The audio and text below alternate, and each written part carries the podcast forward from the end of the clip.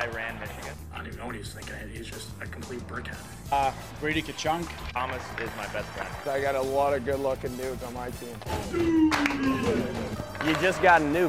That's just them. Just them, we'll see.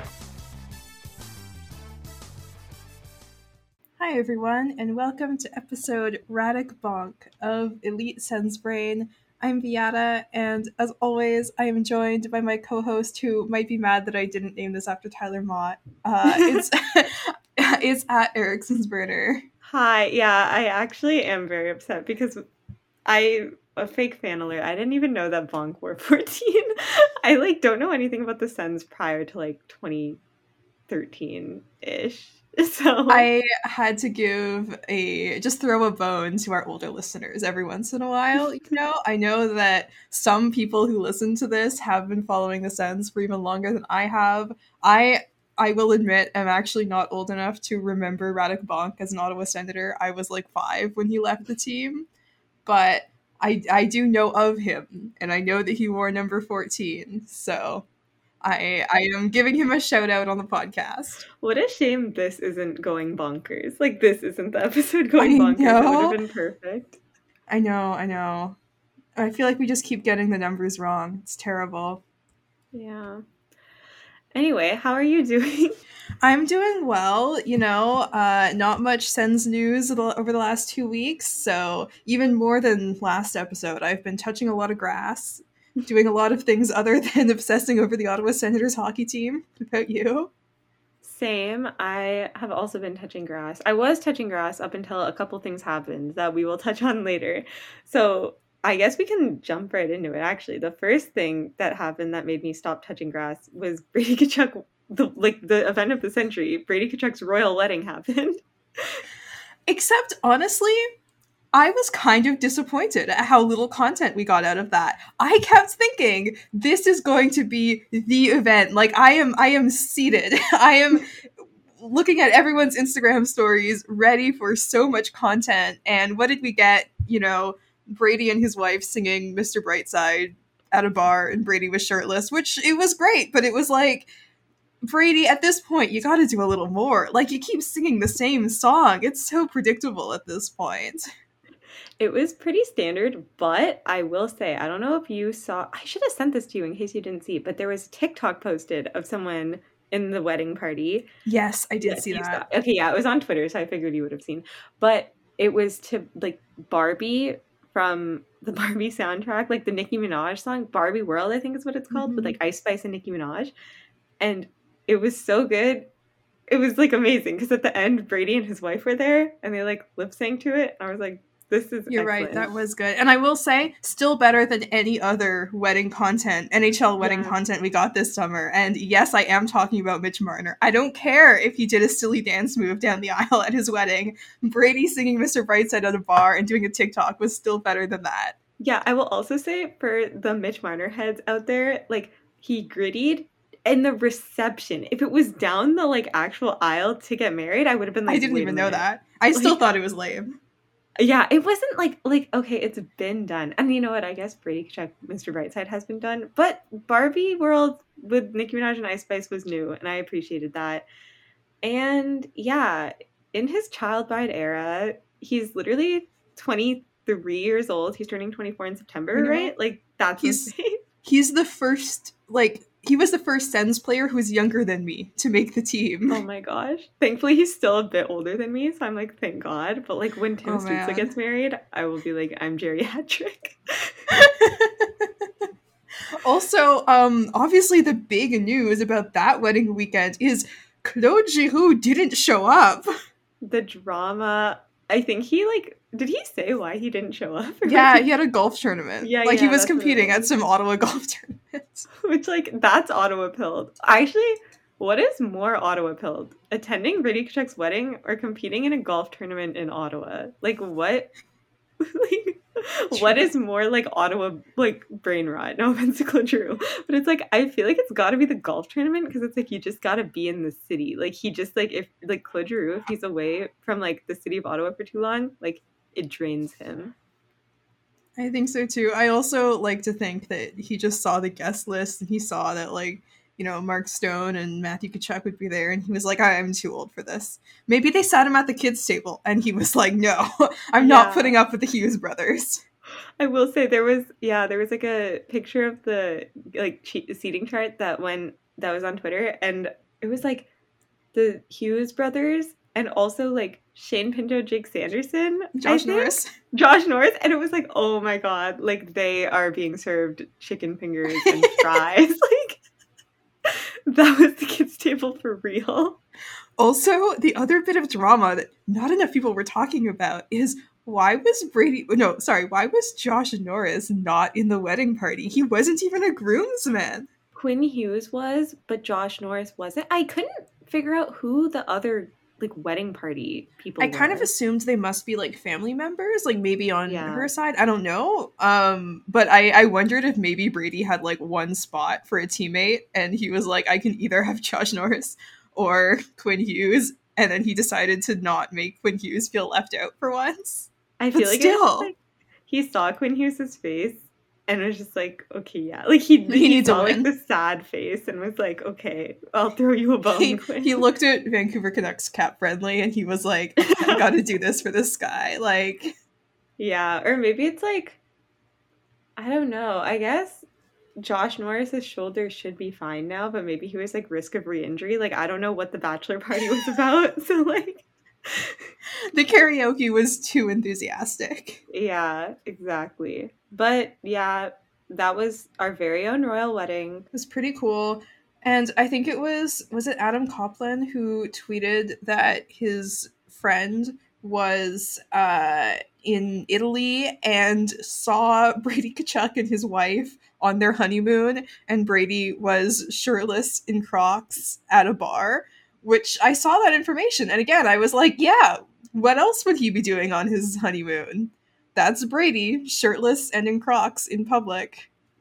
Yeah, was he singing like- Mr. Brightside? Like, Honestly, like you know the thing of when Americans or North Americans even because Canadians do it too, I guess, when they visit Europe and it's like they don't adhere to the customs, like people don't like when they come. I feel like Brady Tkachuk is like perfect for that. Like I feel like they hate him there. Brady Tkachuk makes his own customs. He is just the type of person where he when he walks into a bar shirtless and wearing Crocs, everyone is like, "I should be shirtless and wearing Crocs right now." Yeah. It's like I feel like no shoes, no shirt, like no service. Like I feel like they see him coming and they're like, nah, never mind. Like we gotta see what this guy's about. We gotta let It's- him in. It's like in Mean Girls when they keep trying to sabotage Regina George's outfits and stuff, and she just owns it and turns it into a new fashion statement. You know, like Brady, he he is a trendsetter. Every everything he does is the correct thing to do. You know.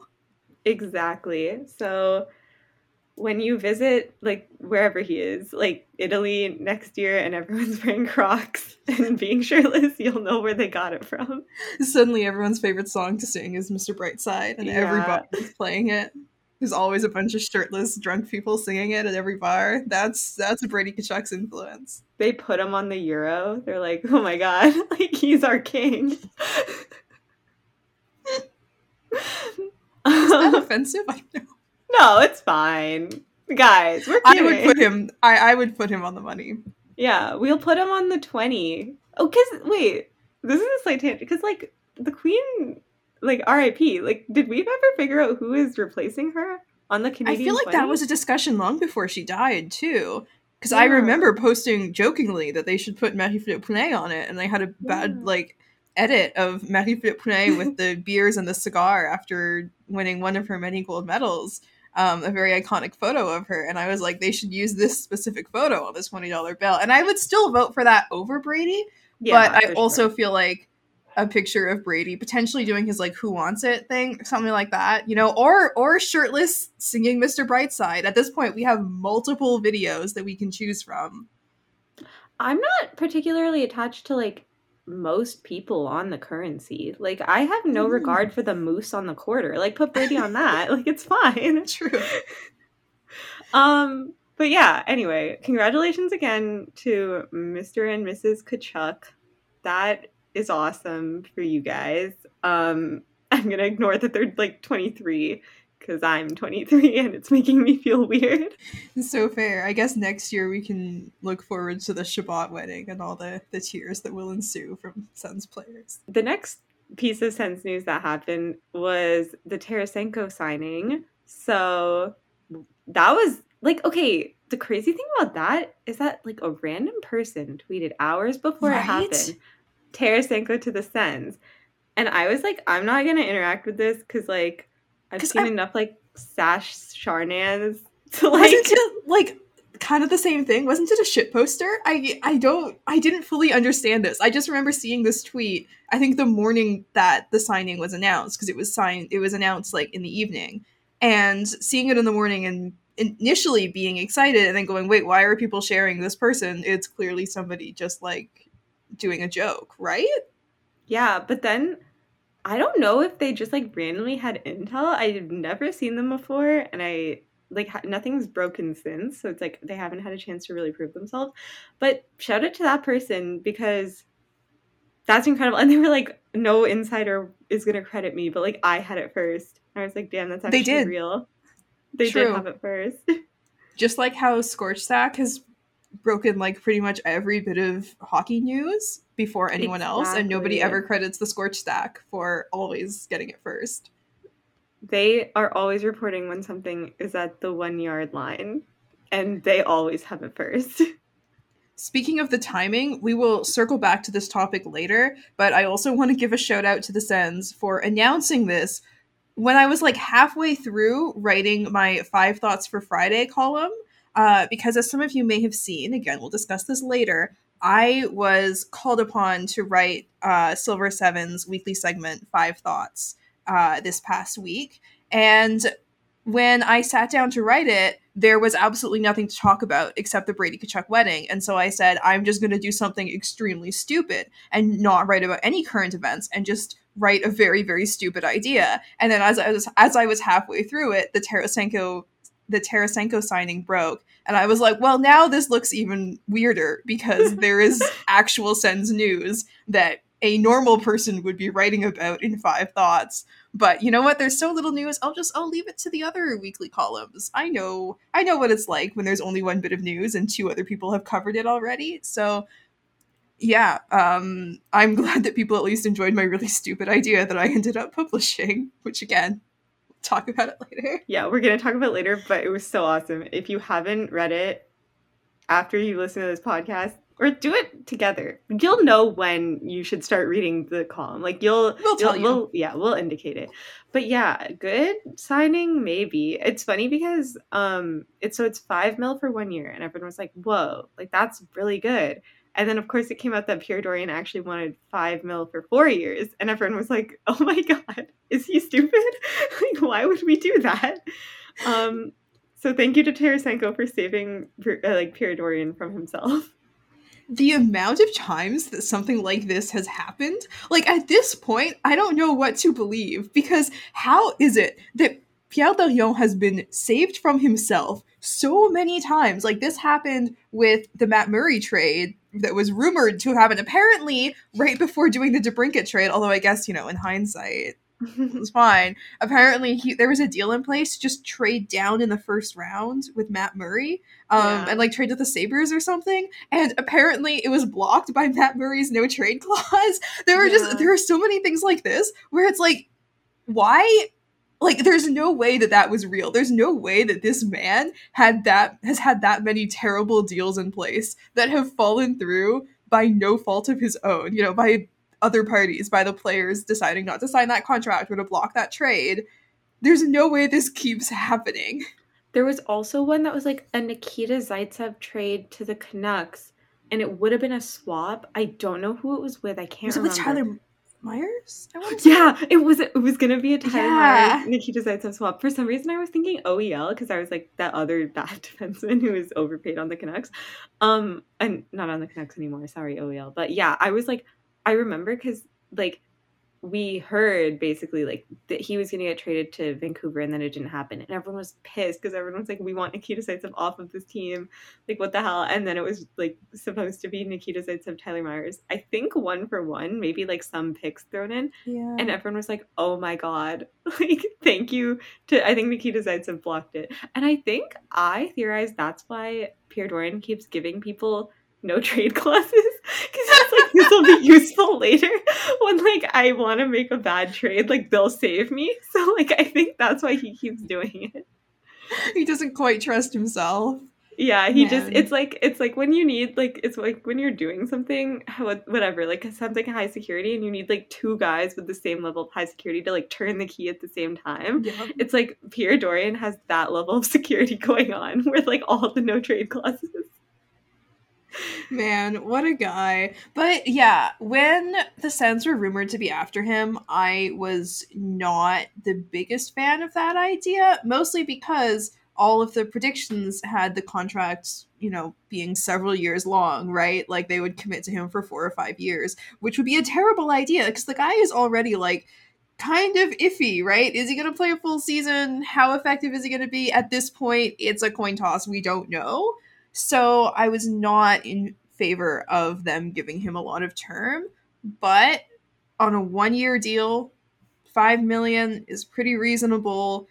If it doesn't work out, it doesn't work out. Like if he if he ends up on LTIR, they can just add someone at the deadline, whatever, you know. And if it's a huge failure, like it's one year and then he's gone before they, you know, really need to pay their stars and stuff. So I feel like it's a fairly like low risk, high reward signing. Yeah, people are saying it's like perfect because either it works out and like uh, like Sens make the playoffs, woohoo, or it doesn't work out and like well, it's just one year, so it really doesn't matter. And it does like fill, I guess, like because DeBrincat got traded, you kind of needed another top six winger, so he got a pretty good one. Like I think, okay, is Tatar a center or a winger? Because people keep being like, why is Tatar still unsigned? And it's like Tatar probably would have been a good option too, but I can't remember if he's a center or winger. Yeah, wait, let me look that up right now. I have his NHL page open. He's a winger, a left winger. Okay, so Tatar probably would have been better, but you know, we keep it moving. we um it's fine. Yeah, and I mean, we don't know what he's asking for in terms of a contract. that's- we don't know if he was if he wanted to go to Ottawa or anything like that. So I feel like this is pretty. The Sens did pretty well, even though the problem now that like okay, clearly the Sens have a plan in place. Clearly they know what they're doing, but they literally have no cap space, and they need to Yeah. re-sign Shane Pinto within like a month now. Yeah. So Shane Pinto, if you are down to make like whatever, like three hundred thousand dollars. yeah, if you would like to get paid uh, less than the minimum salary, we Yeah. would be very much in favor of that. recently we've been really pro worker exploitation. So Shane Pinto, please. Um but yeah, you know, if you think- wanted to like play for free for one year, well, Yeah. like like an internship right after right out of school, right, where you you're unpaid for a little bit, but then it's like eventually you will get a nice, well-paying job Yeah. if you can do that. He can get paid in wedding invites. It's fine. He probably he got a free meal by, paid for by Brady Tkachuk. He'll get one for Thomas Chabot. It'll be fine. Like that that's where the meals are coming from. We will pay for your Chipotle. This is our new offer. Yes.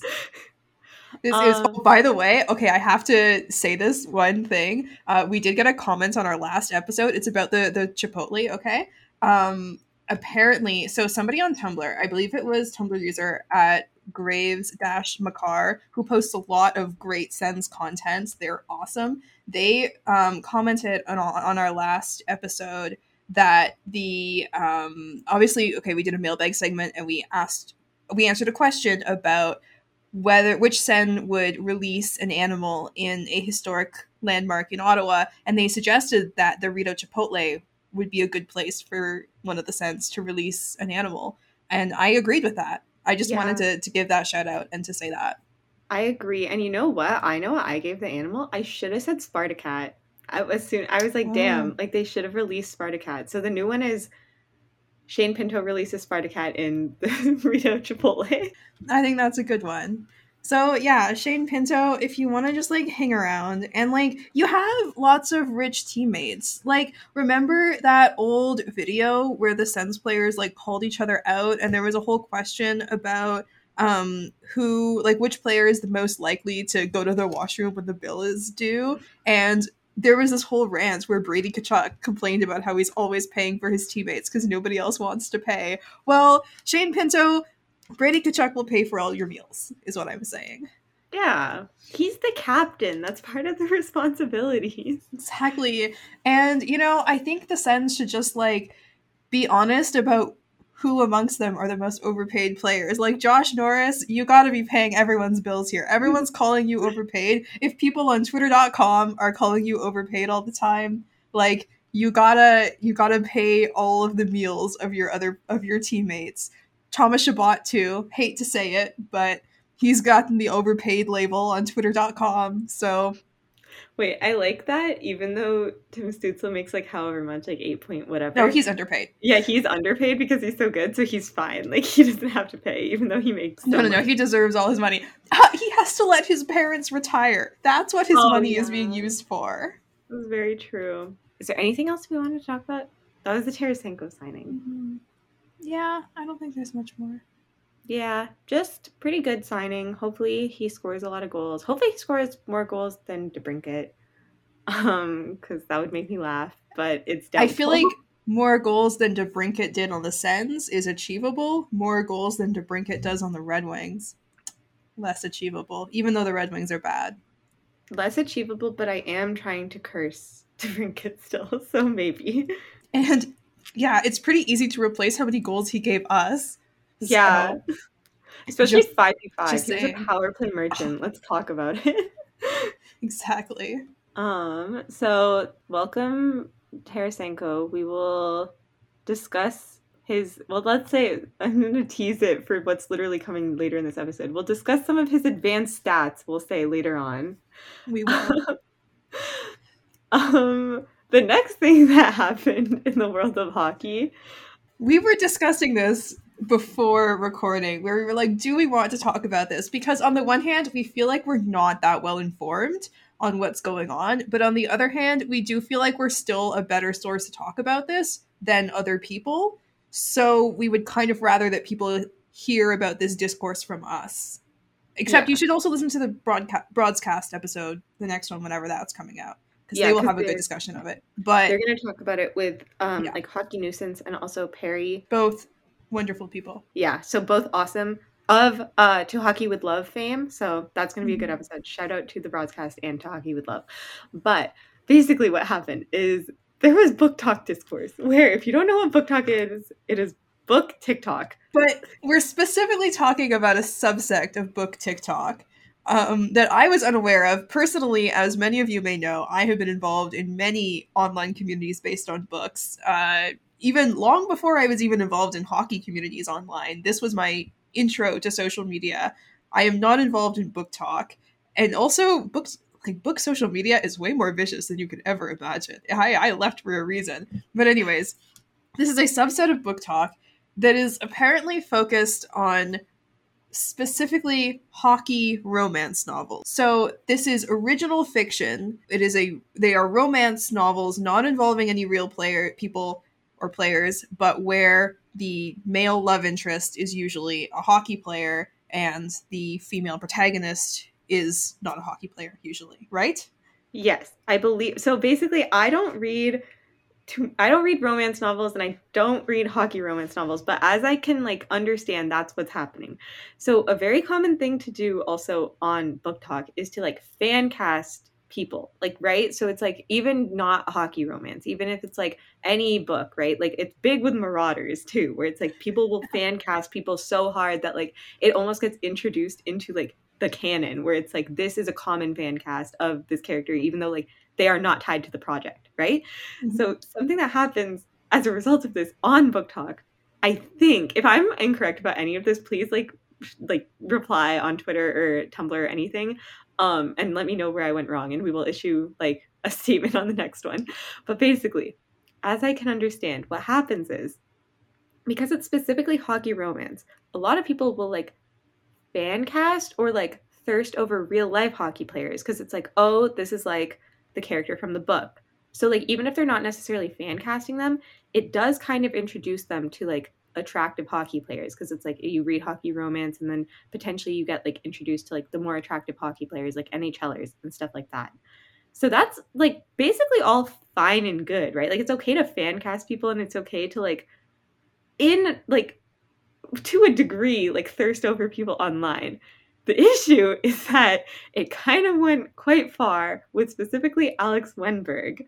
Um so what happened was there was a few creators I think who just like would say very sexually explicit things about Alex Wennberg. Um and the Seattle Kraken fed into this. So that was odd. Mm-hmm. Yeah, and even like I don't know the fan casting thing. I don't think it's necessarily a bad thing, but it just feels a lot like a problem I see online a lot with, and I see this on hockey in hockey fandom in general, where a lot of people will take things that are common like in book communities where there aren't really a lot of real people involved and then apply the same like way or even you know movie or tv show like things fandoms where there aren't necessarily a lot of real people involved and then apply that to like fandoms involving real people and it just seems like i don't know like another it feels just a little bit too out there to fan cast real hockey players in like a role that's very similar to their actual job. Like fan casts that I'm used to, you know, back in like my Tumblr days were always actors, right? It's like I would want this actor to play this character in a TV show or I think this mainstream celebrity looks like this character and so I've kind of like fan cast them as that. Whereas this time you're just like, "Oh, what if this real person was in this romance novel basically as himself. I don't know, but yeah, yeah I, I also agree that like it's not that in itself is not that bad. It's just it seems to me like that maybe goes a little bit too far. You know? Yeah.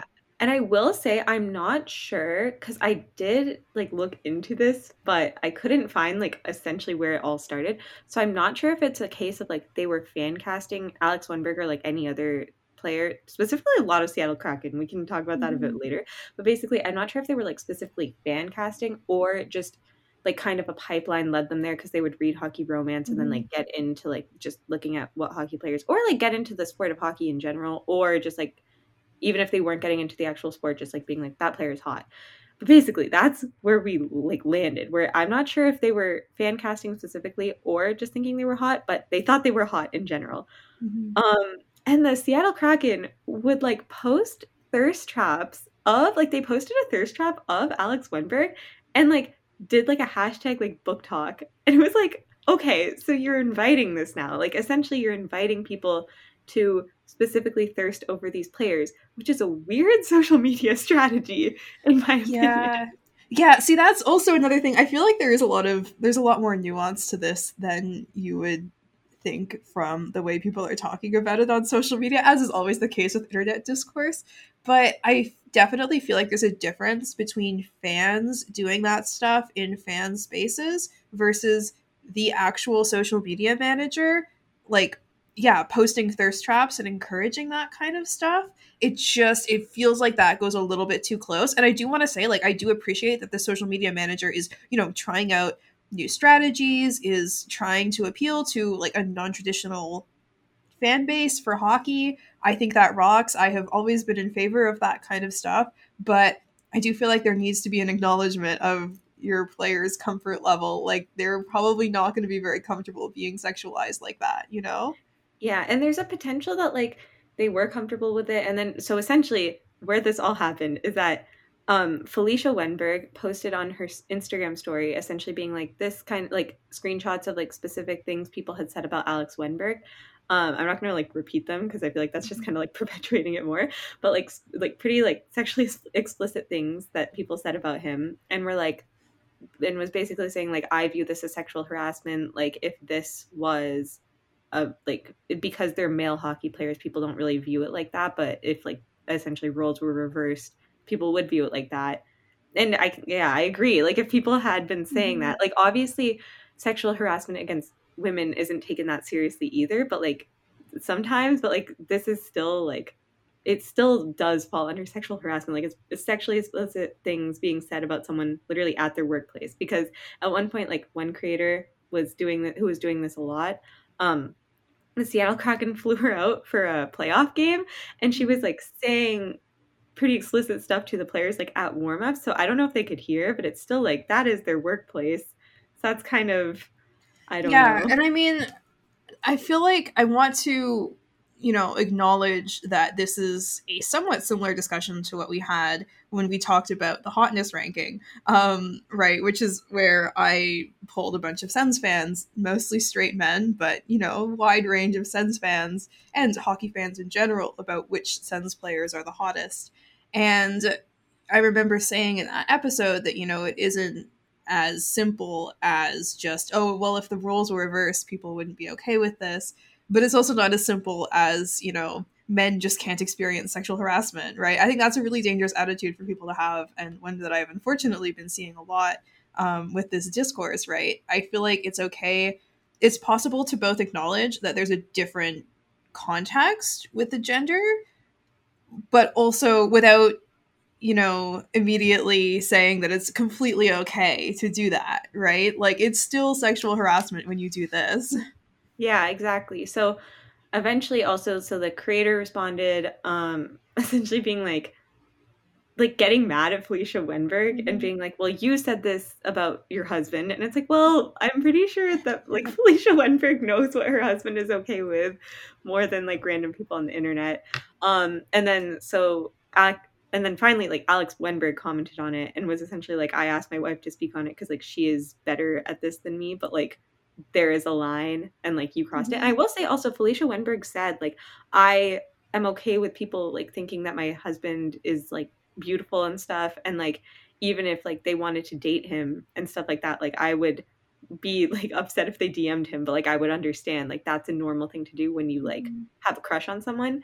But it like crossed the line in saying like very sexually explicit things which yeah I thought that was like a really good like explanation of like why it crossed the line where it's like yeah obviously no one's saying like you can't find any person hot where that's funny because on twitter the discourse went wild and people are like Mhm. it's weird to find people you don't know attractive and it's like well no that's not true like you can Mhm. find people attractive it just crosses a line at some and like this obviously crossed the line Yeah, and I mean, I feel like it's a tricky discussion because I think that everyone has a different idea of exactly where the line is, right? Not just what kinds of comments you can make, but also, you know, is it okay to make those t- types of comments behind a locked account that's anonymous and doesn't have your face on it with no chance the player's going to see it? Versus, is it okay to make it to make that same comment when you know for sure that the player is going to see it? Like to you know yell that comment at the player, or you know to engage with the social media admin who is in contact with that player, right? Like, where is the line? And I, I don't know if we're ever all going to agree on exactly where the line is. And I don't think they're ever going to be like very specific. We're ever going to agree on really clear rules about what is appropriate and what isn't. But I think we could still acknowledge that, like, this kind of stuff is definitely inappropriate. Yeah, I agree. And also, like, something I will say is that people don't seem also like people have been taking it kind of too far in the other direction where they are like, like I mentioned, like people being like, you can't find any player attractive, or being like, this ruins it for the real fans who only like the sport and don't find any of these people attractive. Mm-hmm. It's like, I think that some people do get into hockey, not just women, like women, men, like non binary people do sometimes get into hockey because some of the players are attractive. And I think that is okay. Like, I think that is like a valid Mhm. reason to have an interest in something. But I think that it's dangerous to assume that all women, or like all, yeah, specifically, it's usually women who are like, like said that they only like the sport because the because like the men are attractive. Like all women do not do that, but also zero like it's not like zero women do that and it's okay to engage with the sport because you find the players attractive. Yeah, and I've also been seeing a take recently that says that women doing this kind of stuff is the reason that people don't take women in sports seriously and kind of putting a lot of the blame for the way that obviously a lot of female sports fans are stereotyped as only being into sports because they find the players hot, putting all of that on people who are actually into the sport for that reason, which I think is inappropriate, even though I think that these people and the extremes that they've gone to on TikTok are like definitely in the wrong. I also think it's wrong to look at those people and say, well, they're the reason that other women aren't taken seriously. Like, no, people, those stereotypes are still going to exist anyways. And like, it's not the fault of these other women. And the problem isn't women finding, as you said, like, it's not that women find players attractive and get into this sport because they find players attractive. Like, that's fine it is the like straight up sexual harassment happening online that is like you know happening very publicly and it's comments that cross the line and comments that the player and his family are seeing that's what's really inappropriate you know yeah exactly so yeah all this to say like if you are engaging in a if you are like engaging respectfully then i don't think there's a wrong way to engage. Like if you are like i like hockey because the players are hot or i like hockey only because of the game like i don't care what the players look like or a mix of both like those are all fine things. It's just like if you are engaging respectfully then there's no issue. So yeah and just because some people are bad actors in this case like it doesn't mean that they are responsible for women not being taken seriously because like before this women like in hockey spaces weren't taken seriously. So it's not like they mm-hmm. caused it. Yeah and also i hope that this doesn't completely discourage teams from reaching out to less traditional communities in hockey and less traditional audiences because i think that's something that hockey really needs. Um, i think maybe there should be a little bit of acknowledgement that sometimes those different fan bases that you're seeking out are not engaging with hockey in a way that is necessarily designed to be seen by the players, right? I think a lot of people who are I don't know if I'm like rambling here if this makes sense, but as I said, I think a lot of people are taking fandom behaviors that they have learned in much bigger fandoms with like celebrities that are a lot less accessible or with, you know, books or TV shows or movies and applying that to real people. And I think that for a lot of those people, that type of fandom isn't necessarily meant to be seen by the people that it's about and is meant to be kept a little bit private. And there should be an acknowledgement of there are some types of fan spaces that need to be left alone. and there are like different ways of catering to that and engaging with that that aren't like going straight into the, you know, BookTok, thirst traps or hockey RPF or something like that if that makes sense. Yeah, I think that is like a good summary of everything. But yeah, if we got any of this wrong or if you have other opinions, let us know. Um, because again, even like the way this all started, I'm like kind of iffy on because again, I'm not on BookTok. Um, but yeah, let us know any of your thoughts you have on this. It's been a little like discourse to death at this point. Like I think we're on like day four or something of people talking about it on Twitter. I've been touching a lot of grass and not reading the discourse. I read it like on and off, but oh gosh, it went some like hilarious places. But yeah, all this to say like just like respecting people is the most important thing. And like that's the fundamental issue is that like Alex Wennberg and like other players as well like weren't being respected. So it's like if you are just respecting like the fact like these are real people who might really see what you're saying and be uncomfortable with it, like rightfully be uncomfortable with it, then I feel like that would solve a lot of problems. For sure. So, anyways, we've gotten all the real hockey talk out of the way, and we thought why don't we talk about some topical issues that we just we just felt like discussing on the podcast? Because it's the off season and there's something fun to discuss and we're just going to do it anyways. So did you participate in the barbenheimer trend last weekend? At least well not last weekend but the one before that.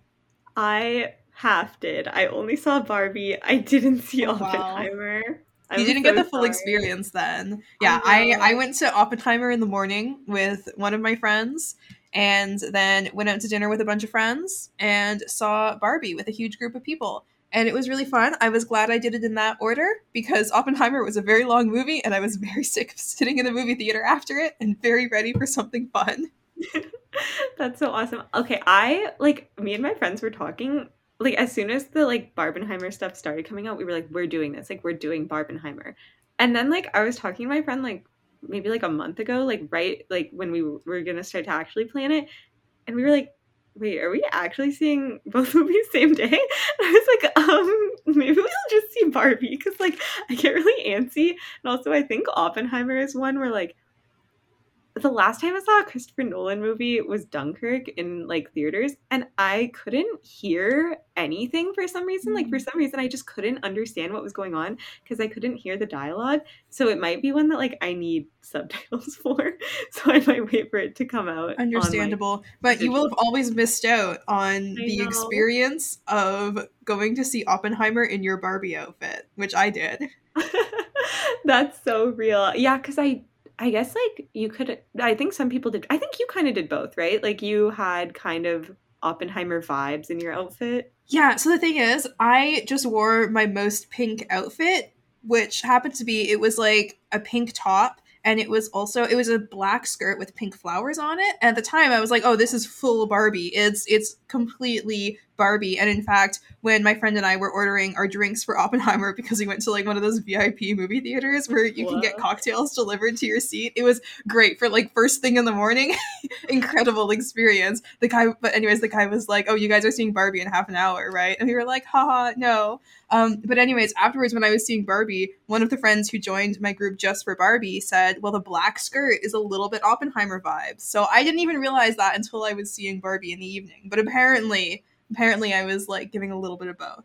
Yeah, it was like also wait, I do love Oppenheimer in the morning, Barbie at night because it's like kind of opposite vibes. It's I like, know. When we decided on that, I my only reasoning was that's the funniest way to do it. Like Yeah. Oppenheimer first thing in the morning, and then you have your fun for a little bit, and then you go see Barbie when you're like at the end of a long day and really tired, but also super excited. You know? Perfect. And I know it's like I know like the Barbenheimer like meme has kind of like okay, people are kind of reducing it to just like haha girl movie boy movie, but I'm to do it for one more time. I will say that like the sun is like a boy and the moon is a girl. So like it works to see off like it also works to see like Oppenheimer during the day cuz like the sun is such a boy and also like explodes. So like, real. it works for Oppenheimer. and then the moon is a girl, so it's fine. um but so what so we we will only be discussing barbie because i have not seen oppenheimer so sorry to anyone who really wanted our oppenheimer takes I have so many of them, but I'm keeping them in my head. yeah that'll be next episode we'll just talk only about oppenheimer but what did you think of it of barbie specifically Barbie. I thought it was really fun. So I've actually seen it twice now uh, because when we decided we were going to review it on the podcast, I was like, I need to see it with a really intellectual lens. Like, I need to just see it on my own, just trying to use all the feminist theory that I learned in my undergrad because, as some of you may know, I did study gender and women's studies. And I was like, I need to take an int- intellectual approach to this. And so, yeah, first time I saw it, I mostly just thought it was really fun and silly, and I loved it. And then the more I thought about it, the more I was like, wait, the politics, like, the messaging was a little all over the place. I'm confused. And then the second time I saw it, I was like, yeah, this movie doesn't make that much sense, but it's still fun. So I kind of circled back around to just, it's fun. How about you? I actually like almost the exact same thing. I haven't seen it twice. I've only seen it once.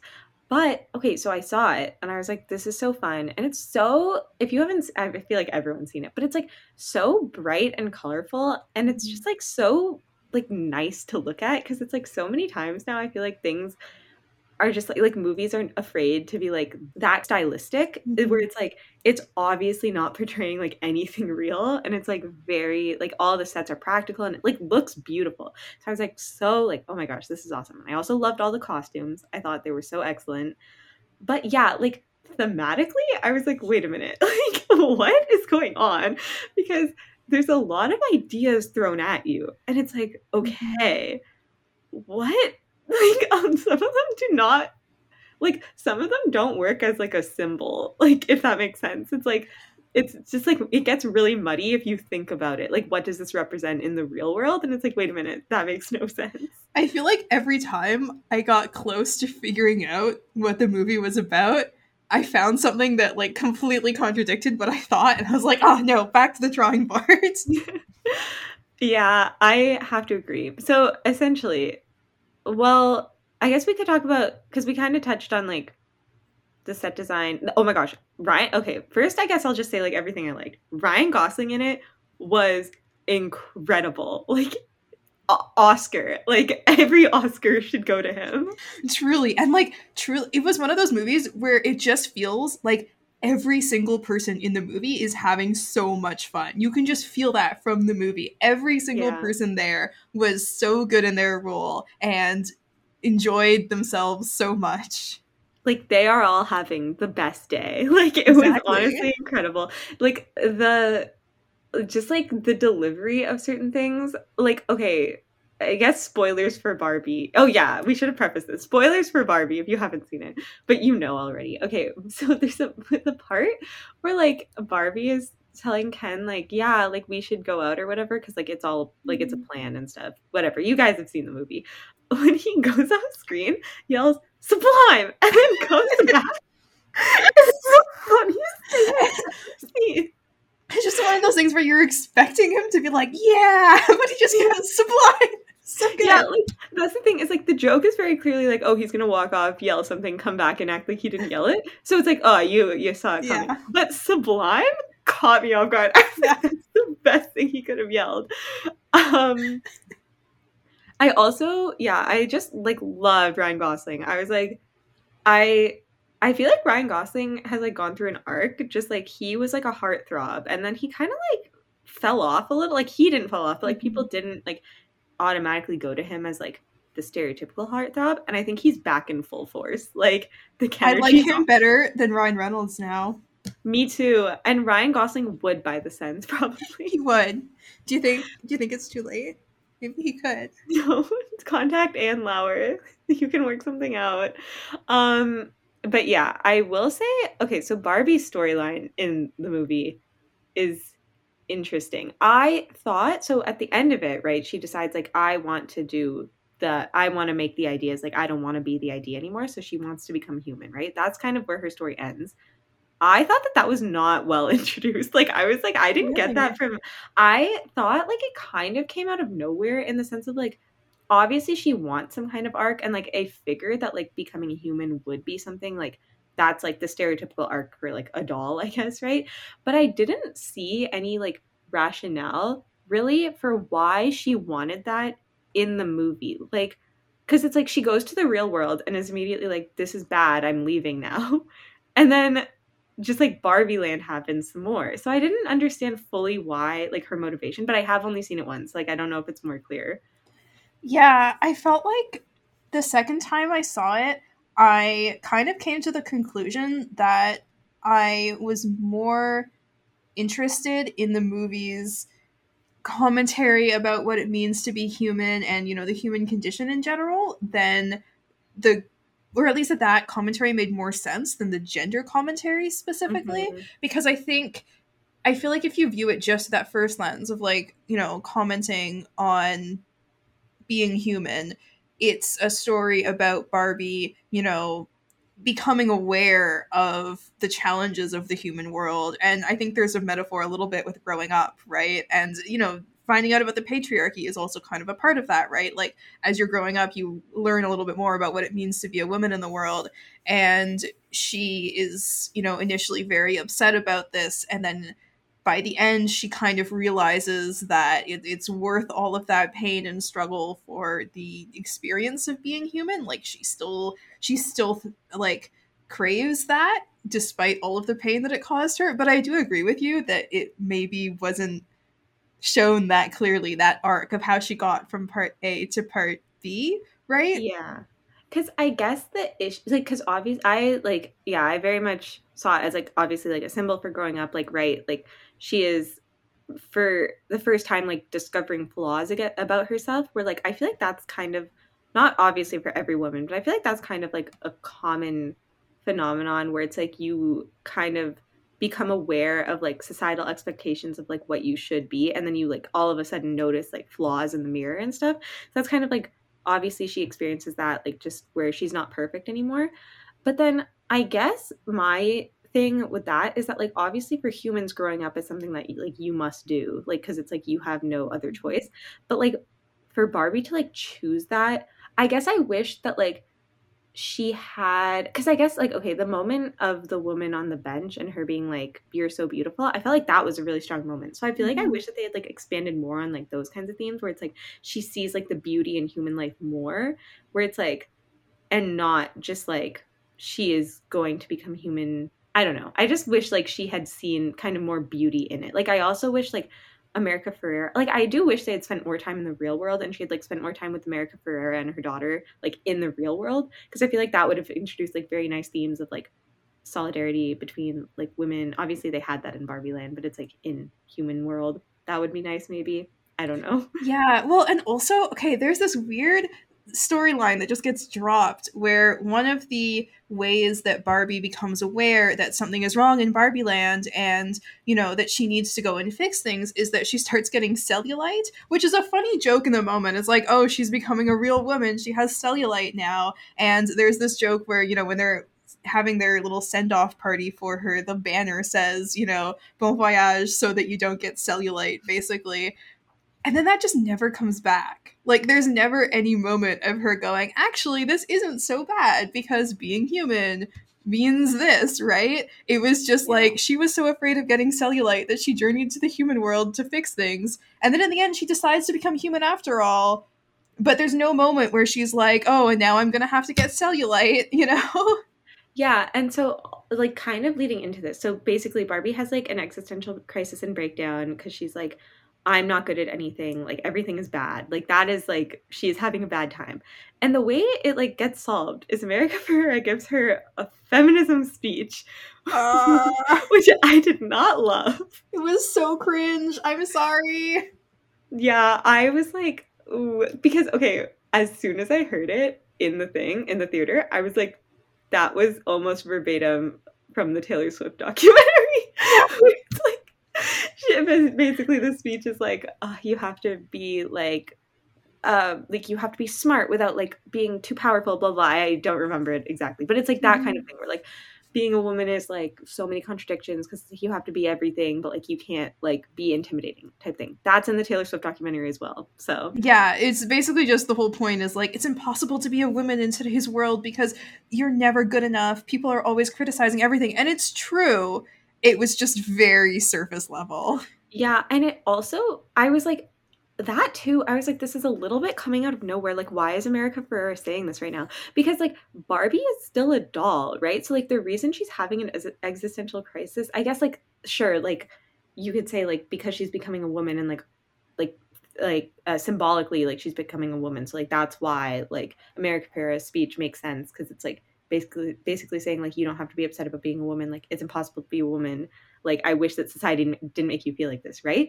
But like in the story what's happening is that barbie is just like i can't fix anything. And america Ferrera is like women have too much to handle. And she's like whoa you're right. But like then they're like because all the barbies are brainwashed. They're like we will use this to unbrainwash the barbies so it's like what does that say symbolically then like that like all women need to like take power back is like a feminism speech and it's like Yeah, they just need to become aware of the patriarchy. I think there was a line I noticed it the second time I watched it where I think Barbie says something like, you know, in bringing voice and giving voice to like the contradictions involved in being a woman um under patriarchy like you've robbed the patriarchy of its power or whatever. And it's like no you haven't. Like that's not how this works in real life. It was Yeah. weird. Also like i d- guess okay obviously this isn't what greta gerwig meant but i guess i didn't love the idea that it's like women in the real world are only under the patriarchy because like they are too brainwashed to like realize what is being done onto them it's like no like a, like most women are very aware of like the issues of the patriarchy. It's just like being aware of it is not enough to like undo it. Yeah, and I think, you know, a lot of women do internalize patriarchal values without realizing it and you know maybe make decisions without realizing that they're influenced by patriarchy. Like that is a thing that you can say but i think just to reduce it to brainwashing is a little weird. And i will say a thing i caught on the second rewatch is that there was a line at the beginning when they ask how barbie is immune to the brainwashing from all the other barbies and they say it's because she's been into the real world. So i had a moment where I was like, oh, is it just that the Barbies becoming aware of real world problems undoes the brainwashing? But then they, like I said, they straight up say, no, it's because of the speech about patriarchy that they've like robbed patriarchy of its power. But it's also just, it's so weird because it's like, why are you, how are you restoring to the, them to their former selves when they didn't know patriarchy existed as their former selves, you know? Yeah. Also, like, Okay, so basically, when all the Barbies are brainwashed, like Emma Mackey's Barbie has a line where she's like, she's essentially saying like, "I like this because I don't have to think about anything. Like Mhm. it's like your brain has a day off." And I've like seen that thought kind of like said by like women in real life, where it's like, I'm like basically tired of work. Like, why can't like I just like go back to being a 50s housewife type thing? And it's like that's like an interesting thing, right? Because it's like, yeah, some women do genuinely like feel so like like I don't know, just like under pressure and stuff in life that they wish they could go like they almost fantasize about that. So it's like that's an interesting thought to like introduce, but then it's like, oh, well, actually it's just like she gets undone like she gets undone by it because like she realizes like patriarchy is bad actually. Like yeah. oh. And I mean, it's a thing that you see in a lot of like feminist theory that a lot of a lot of people have pointed out that patriarchy sometimes like it's not just always putting women down, it's often uplifting certain women and women who fulfill certain roles, right? In a functioning patriarchy, like women are still there as caregivers, as like sex objects. Kate Manne would call them human givers, right? Like people who just exist to give things to men. And so, you know, some women do feel at home in those types of roles and do feel like the patriarchy benefits them. And so I felt like that could have been an interesting thread to follow where it was like, why do some women buy into patriarchy and feel like it benefits them? But like you said, it just didn't. Yeah, like there were so many interesting thoughts introduced. And then, okay, I think that they should have cut the Mattel storyline altogether. I thought that Yeah. that served no purpose. it almost felt like they were going, haha, see, this isn't a movie that's completely sponsored by Mattel and entirely like advertising for Mattel because we're criticizing Mattel. And it's like we we see through this. We know that this is just a big advertising scheme. Yeah, also like I guess like they did have essentially a, like a joke kind of where it's like, oh, like all the Mattel execs are men, but like Barbie is like obviously mm-hmm. like iconic woman. So like that's kind of like like haha like right like why are all the men behind like creating the image of like what a woman should be essentially like yeah sure but like that's not really touched on it's like a throwaway joke and then they're like now we have to like catch barbie and put her in a box Yeah, and I won't lie, I did not know the name Mattel. I did not know what they were oh, until I watched Really? this movie. And then I was like, oh, and now now I'm like, oh yeah, Mattel, that's the company that makes Barbie. So I feel like there was a certain amount of brand awareness that they got out of this. Yeah so shout out to mattel like that's the thing it's like now you see like they want to make like the mattel cinematic universe or whatever and make a uno movie And so- honestly, people are saying that that would be bad, but I think we should let them do this and lose so much money. I'm excited about this. I'm excited for them to make these movies that I will not go to see.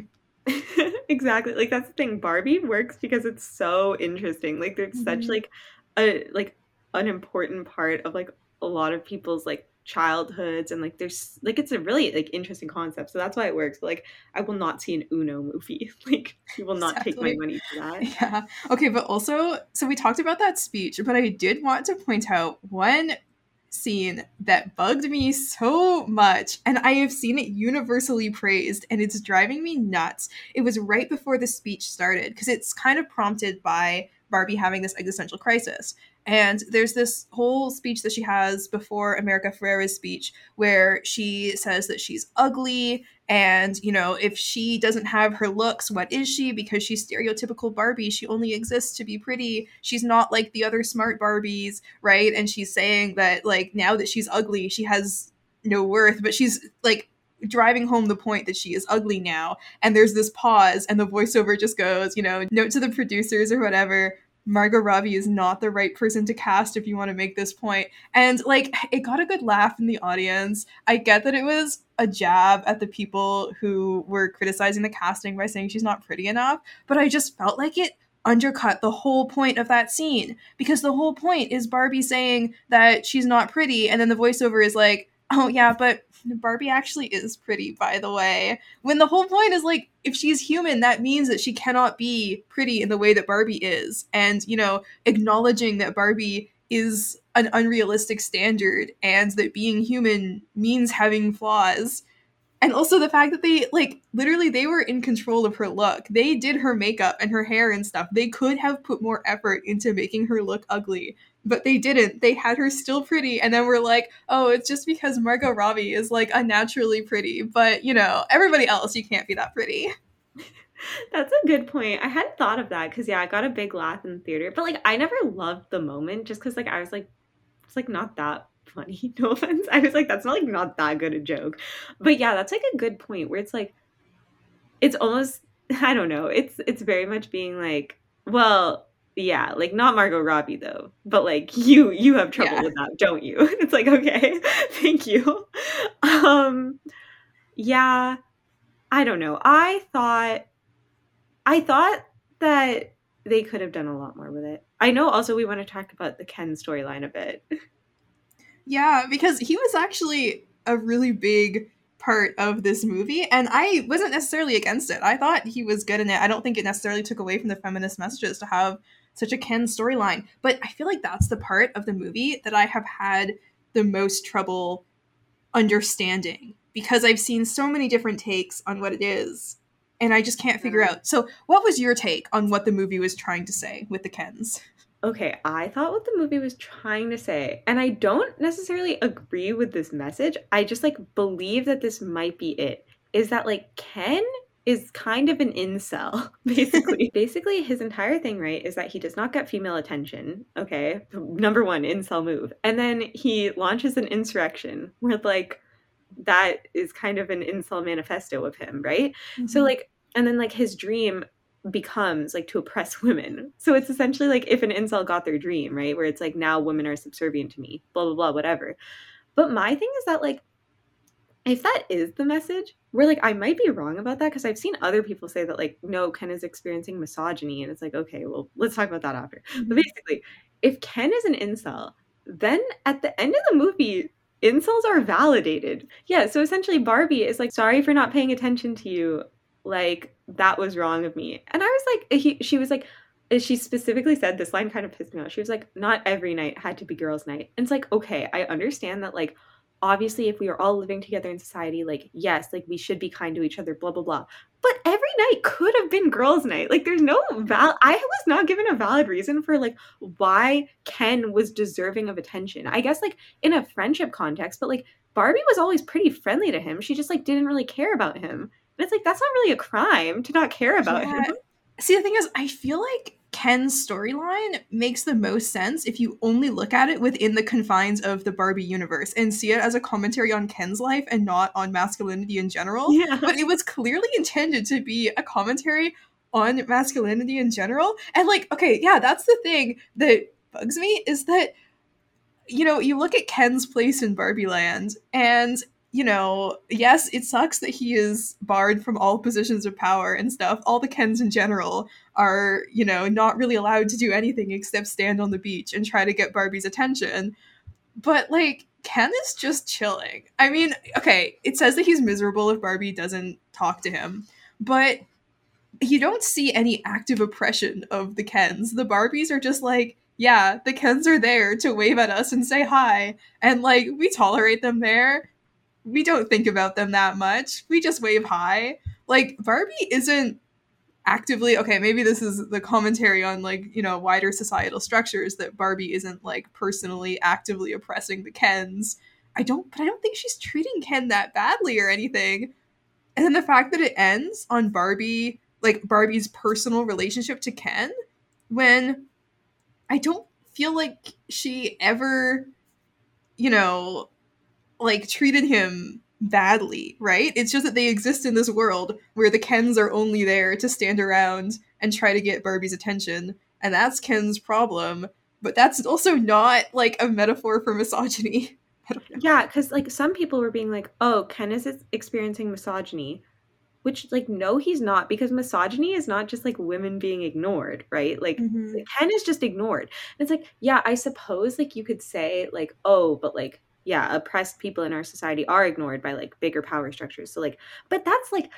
I feel like that's not correct. Like that's not a, like that's not what Greta Gerwig was trying to say. I don't think. Like yeah, the thing is, you know, a lot of people, their sort of takeaway from the movie was, well, they tried to reverse the gender roles, right? It's, you know, Barbie Land is basically our world except reversed, where, you know, instead of men in power, it's women in power.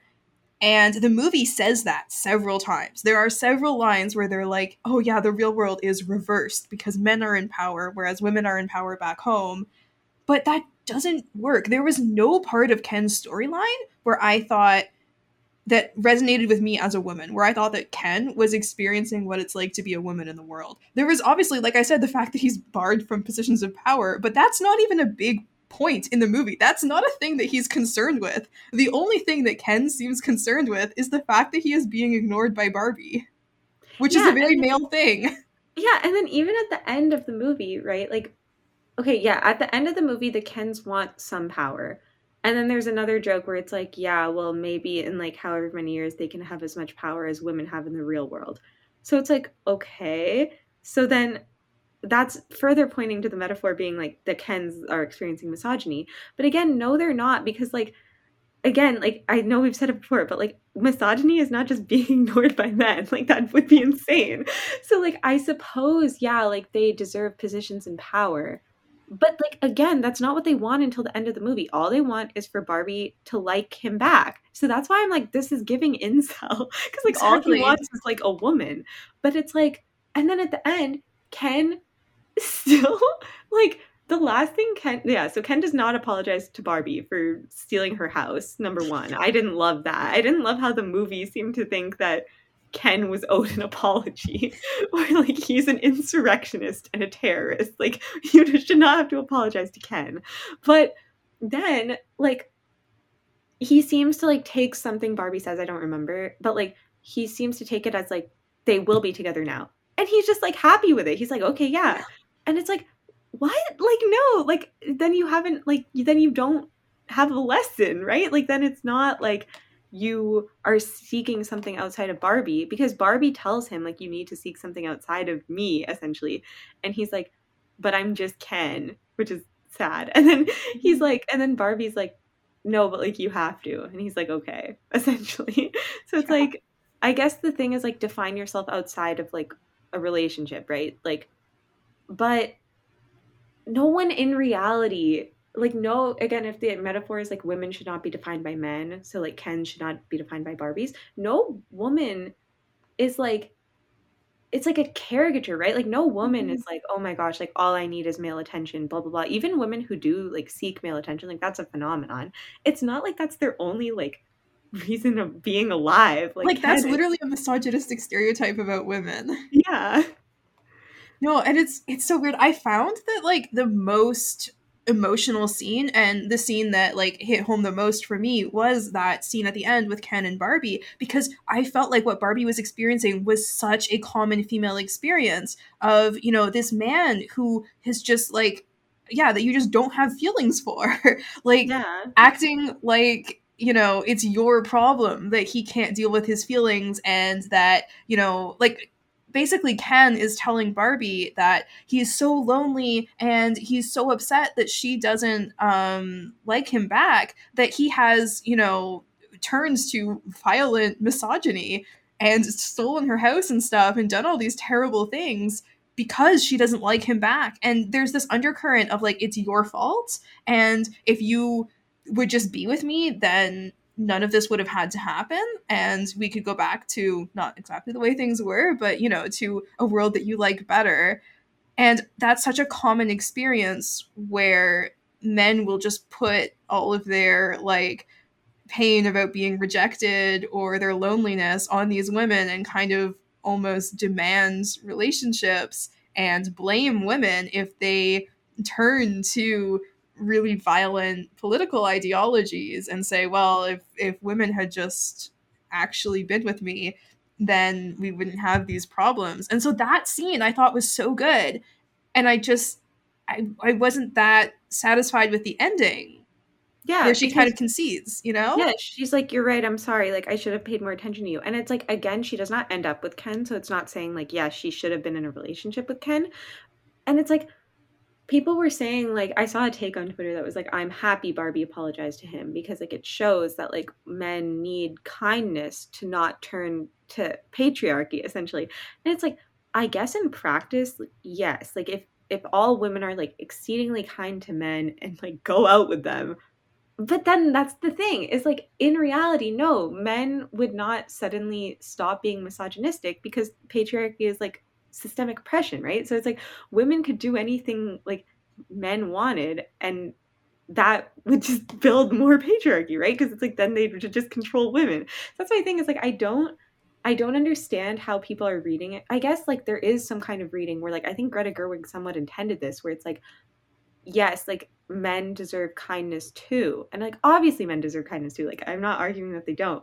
But it's like the idea that like women need to offer like kindness and friendship to men that they do not personally like feel any sort of like they don't want to simply because otherwise they'll turn to violence is like kind of an insane like thing to say. Yeah, well, and it's made even more insane by the fact that I don't think at any point in the movies we see the Barbies being unkind to the Kens. Yeah. They just ignore them, right? And I feel like Barbie's like Barbie's treatment of Ken is perfectly normal for the way you would treat some random guy, right? Like who is like kind of in your life. I mean, okay, technically I know that they are together, right? Ken does say oh, over boyfriend girlfriend. That's a funny line. But I I don't feel like there's that much missing in her personal treatment of Ken. Again, I, I recognize that the Kens are barred from all positions of power. There is there is systemic oppression happening against the Kens. But this yeah, the the the ending is about showing kindness and friendship.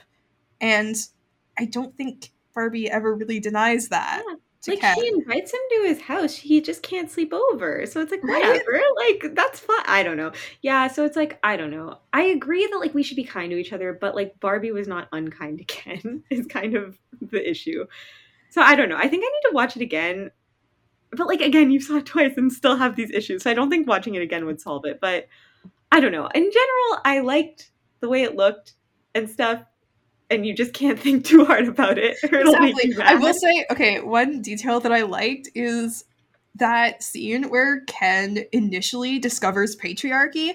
I thought it was a funny commentary on obviously how you know somebody who was not familiar with our world would look at this system and not understand it right? Like it's that's a common way of showing the absurdity of a certain system or societal structure to show to bring in an outsider and say isn't it strange? And i thought it was kind of funny that ken got the wrong idea about patriarchy. I love that he thought it was about horses. I would ken i would also love the patriarchy if it was about horses. I i respect that. I loved also that they had this whole montage that was all like typical masculinity and i just laughed at the grease lightning scene from grease being in that and then later in Ken's big musical number, it's clearly a callback to Grease. It was good. It was really good. Yeah, oh yeah. Talk more about the things I loved. I loved the musical numbers. I thought they were hilarious. I didn't realize the song that he sings like to Barbie on the beach. I did it. I thought that was an original. I didn't know that was a song. Um, I can't believe it exists. But yeah, I really like that. the Charli XCX song that plays Oh, when she's escaping Mattel. The Mattel storyline was worth it just for that song. That was Yeah, good. And I again, I know I said it before, but I loved all the outfits. I loved Mojo Dojo Casa House. Mhm. and I absolutely loved long term distance low commitment girlfriend. I was like, that's an excellent line. Mhm. Although I did Um, find it funny that the Mojo Dojo Casa House, they said that they were flying off the shelves and kids were buying them. When I feel like a better joke would have been nobody wants a Mojo Dojo Casa House because nobody cares about Ken. Like boys don't want to play with Barbies and girls don't want to play with Ken. Like that would have been a funnier joke, but oh well. Yeah. Yeah, I guess like my other kind of issue is that the Mattel execs were like, we only care about like because basically like they're like, we don't just care about money. We also like want to empower young women. But then when America Ferrera like gives him an idea of like normal person Barbie, and then he's like, no, that's a terrible idea. And they're like, that would make a lot of money though. And he's like, okay, then we'll do it. It's like, okay, wait. Yeah, maybe that was I I interpreted it interpreted it as like, oh, finally the real like motivations are revealed. Although, yeah, there is that scene where they're going to Barbie Land and they're like, I don't care that everything is selling. I Yeah, I'm just trying to empower young girls. When again, I feel like it would have been better if the Mojo Dojo Casa houses were not selling, and then Mattel was like, "No, we need to preserve our brand of female empowerment. We got to go to Barbie Land." Yeah, because I get that like part of the joke is that like the he's like I'm the like mother I, he, he's like call me mother and he's also Yeah. like I like I'm the son of a mother and like that was funny and stuff. So it's like I get that the joke was kind of like oh like he obviously only cares about making money and does not actually care about like empowering women. Like he's just like saying like the mm-hmm. typical like I have a daughter type stuff, right?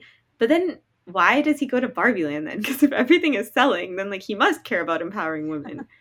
But then at the end, he I don't know. It was kind of confusing, but I still liked it. And the sad thing is that like right when commentators hated it, so like now I have to be like I love Barbie.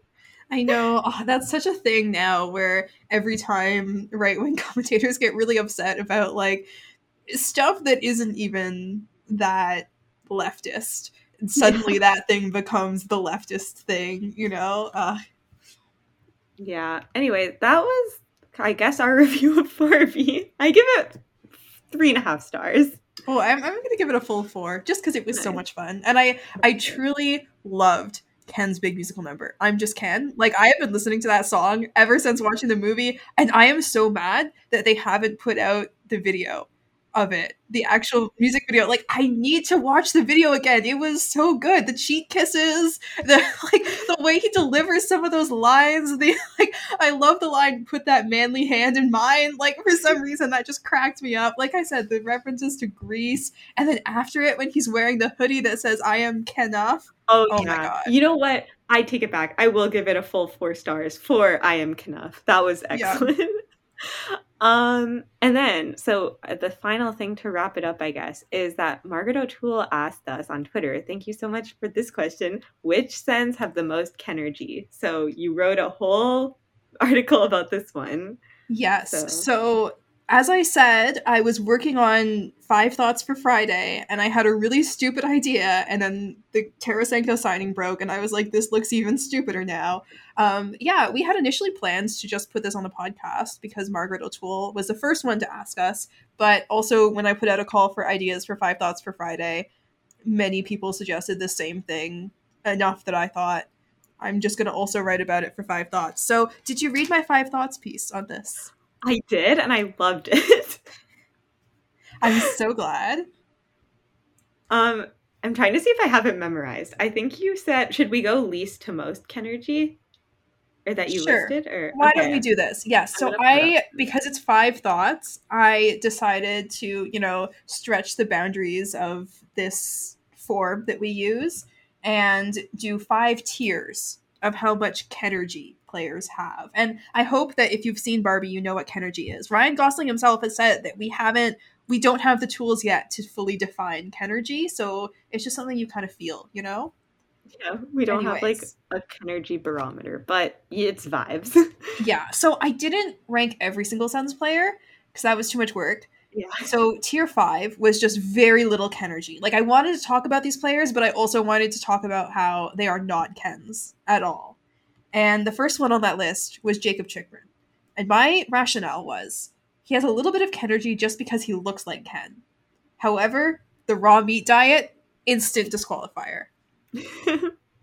That's very real. Ken would Ken would only have Rami after discovering the patriarchy. Before that, he wouldn't. Um, the other player on this list, this one I was a little surprised, but then I saw your write up and it made sense. Tim Stützle. So Well, my logic was Tim Stützle. Like again, he kind of looks the part. I think he has a little bit of energy. Like it's it's undefinable, but it's just like you know he's a little bit goofy and stuff.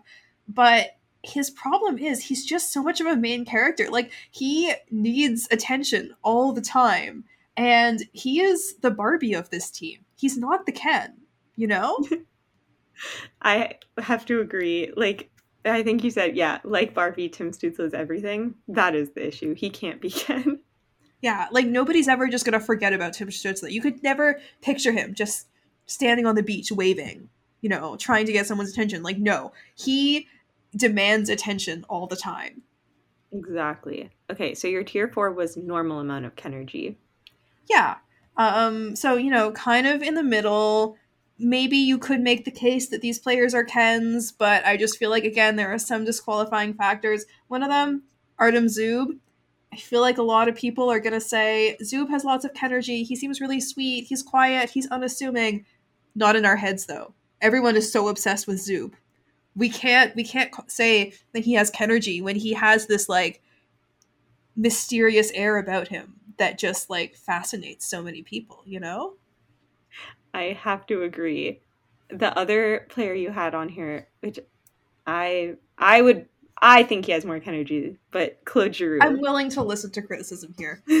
yeah, a lot of people said he has a lot of energy. I kind of get it. I think he does have some energy. It's just again, people are too obsessed with him. Like Flyers fans will cry if you just mention his name. He is yeah, like people are too obsessed with him for him to be a true Ken. But I could yeah, I, I could see the like logic behind having him higher. Yeah. So your tier three was lots of Kenergy. You had a lot of players in this one, which I agree. I think there's a lot of players on the Sens that have a lot of Kenergy, but are not like necessarily full kind of energy. I did, and I'm gonna I'm gonna go from least controversial to most controversial because there is one that will will unfortunately need a lot of discussion. There was a lot of discussion in the comments about this one. But um, first, we said Anton Forsberg. I kind of just feel like Forsberg seems kind of quiet and unassuming. He's just sort of there, you know. He feels a similar role on the Sens that Ken does on in Barbie. That's not an insult. I didn't I didn't mean it like that. I love mm-hmm. Anton Forsberg. He's but you know, I he's not a player that makes people like obsessed with him, you know? Mm-hmm. So I feel uh, like that was a good place. Yeah. You also had Vladimir Tarasenko on here, which I agree. Like Yeah, that one I needed help for. It was sort of, you know, when the Taras- Tarasenko signing broke, I asked the Silver Seven team, do I need to scrap my really stupid idea for five thoughts? And they said, no, no, no, just make sure you add Tarasenko. And then I had to consult Tarasenko experts. And they said that he's silly and goofy. So that's, that's where I put him. Okay. And I can't decide who is the most controversial. Okay, no, no. The next one we're going to talk about, not the most controversial, uh, Thomas Chabot. Okay, yeah. I, I think he seems silly and goofy. He's friendly. He's affectionate toward his teammates. I think that there's a lot of energy in him. Um, however, he spends so much time on the ice. He is so polarizing. He has such a flashy style of play. I can't really call him a Ken because of that, you know? That's fair. And the most controversial one, Brady Tkachuk. Yes. So here's the thing. I have said for many players, oh, this player, too much of a main character to be a Ken, you know? I have docked a lot of points for being too much of a main character, but I just feel like Brady has so much energy in some ways that it makes up for how much of a main character he is. Like Brady is who Ken wants to be. Yeah, I can see that. He is like he is a celebrity for being such a Ken. If that makes sense. I agree. Like he's so goofy. He's so exuberant. And he he could absolutely do the job of beach. He could just stand on the beach and wave at people. I believe in him. Maybe he would have to sing mr brightside but like that's still kenergy i think. I agree yeah. I agree. I also love how you said he looks like his job could be beach because of that one picture of him in a lounge chair. I thought that that was excellent I mean, that was my logic. But the thing is, so many people in the comments, like, this was the most controversial topic in the comments because people were saying you know, Brady has the least energy of anyone on this team. Like, you need to invent a new tier for how low he should be on this tier list. Like, no way. I, okay, maybe this is a little bit mean. Maybe I'm projecting, you know, some stuff onto these people, I felt like some people felt like it was an insult to Brady's like masculinity that I was calling him a Ken.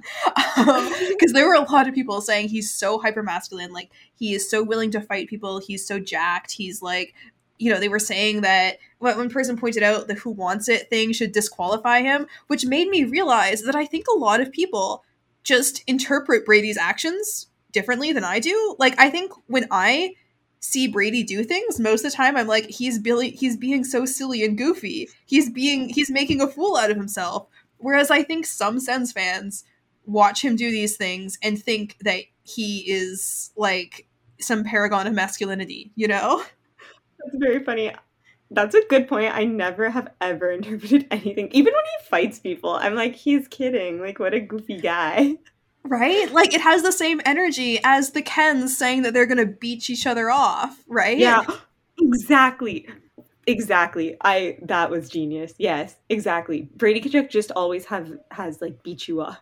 exactly. Like I mean, okay, yes, he does actually beat people up. Like you know, he is a tough guy. But for to me, everything he's doing, he's just trying to be funny. Like he's a little jester all the time, like you said many episodes ago. That's the thing. I think Brady could be higher, but many people are saying he needs to be way lower. But I I stand by where I put him. I thought that it was controversial because he could be higher. It's interesting to me that like people think it's controversial because he should be lower. But mm-hmm. yeah, people did not understand why I had him on the list at all. They just don't Terrible. get it hopefully they listen to this and get it. But mm-hmm. so your tier two is almost enough. Mm-hmm, mm-hmm. First, I like Shane Pinto on here. I think that's a good one. Yeah, I I just like when I was trying to put him on the list, I couldn't really think of a reason why he wasn't a Ken, right? Yeah. Um yeah, it was just sort of like, oh, I think people are too obsessed with him. They care about him too much, which is a thing that I used for a lot of players when it was just I don't know, there's something missing is what I meant but I think he has a decent amount of energy. He does have very much like I don't know who she would be in this sense, but like she's everything, he's just Ken. Like Shane Pinto, he is just Ken type thing. Mm-hmm, mm-hmm. Maybe Ridley Greig is everything. yeah, exactly. Perfect. And your other one on here is Matthew Joseph, who, yeah. Yeah, I said, you know, very much a Ken, except he's just had too much career success. Like he's won the Stanley Cup. He can't be a Ken. I agree. Um, so your tier one. Sorry, I'm laughing because I'm I'm reading your article a bit. Okay, your tier one. Uh, I think so. Okay, I identified two players who I called certified Kens, and I feel like some listeners can guess who they are right now. Number one, Josh Norris. who he just he has energy. It's like Ryan Gosling said, you can't explain it. He just has it you know? He does. And okay, I mentioned this on Twitter. I will mention it again. Josh Norris also, I would argue, has Alan energy because Alan's whole thing is he's Ken's buddy, all Ken's clothes fit. Who is Ken's like Josh Norris can be Alan to Brady Tkachuk's Ken. Like it's perfect. I okay, in terms of his role, yes. However, I don't watch the movie and see Alan's performance no. and go Josh Norris. I see Ryan Gosling's performance and I go, that's Josh Norris, you know? I agree. I agree. So yeah, that's why it doesn't work. But for the buddy aspect, it does mm-hmm. work. Everything else, it doesn't really. And I will say that this player is the most Ken on the Sens. He is, of course, Erik Brännström. Obviously. Yeah, I said that, you know, so much of his storyline on the Sens mirrors Ken's storyline in the Barbie movie, where Ken is just so like upset about Barbie not loving him back. And it's like how Erik Brännström just gives everything and the Sens just don't love him back. Exactly. And that's the only context where I have sympathy for Ken because it's like if, if he was Erik Brännström, yeah. yeah if Sens fans are mistreating him, like or ignoring him, and he is Erik Brännström, then I understand Ken's storyline. Exactly. Yeah, where you know that line is like where I see love, she sees a friend. Well, where Erik Brännström sees an eight-year contract, they see a third pairing defenseman. You know, awful. What will it take for the Sens to see the man behind all those turnovers and giveaways? exactly. Anyway, that is a wrap up. Again, excellent article. I know that we just went through it, but everyone like go read it. It's so good. Thank you. I'm gonna put a link to it in the description if anyone wants to read along wait. while we talked about it. But yeah, Yeah, well, that was fun. We had way more to discuss than I thought we would. yeah. I had a great time. Give us your thoughts on anything we discussed. We'd love to hear them. Uh, our Twitter is at Elite Sens Brain, and on Tumblr, we are also elitesensbrain.tumblr.com. Uh, you can also follow us on our personal Twitters as long as Twitter exists. I am at C Beata E. I am at Eriksson's burner. So we'll see you in two weeks. Bye. Yeah. Go Sens go. Go, Sens, go. Bye.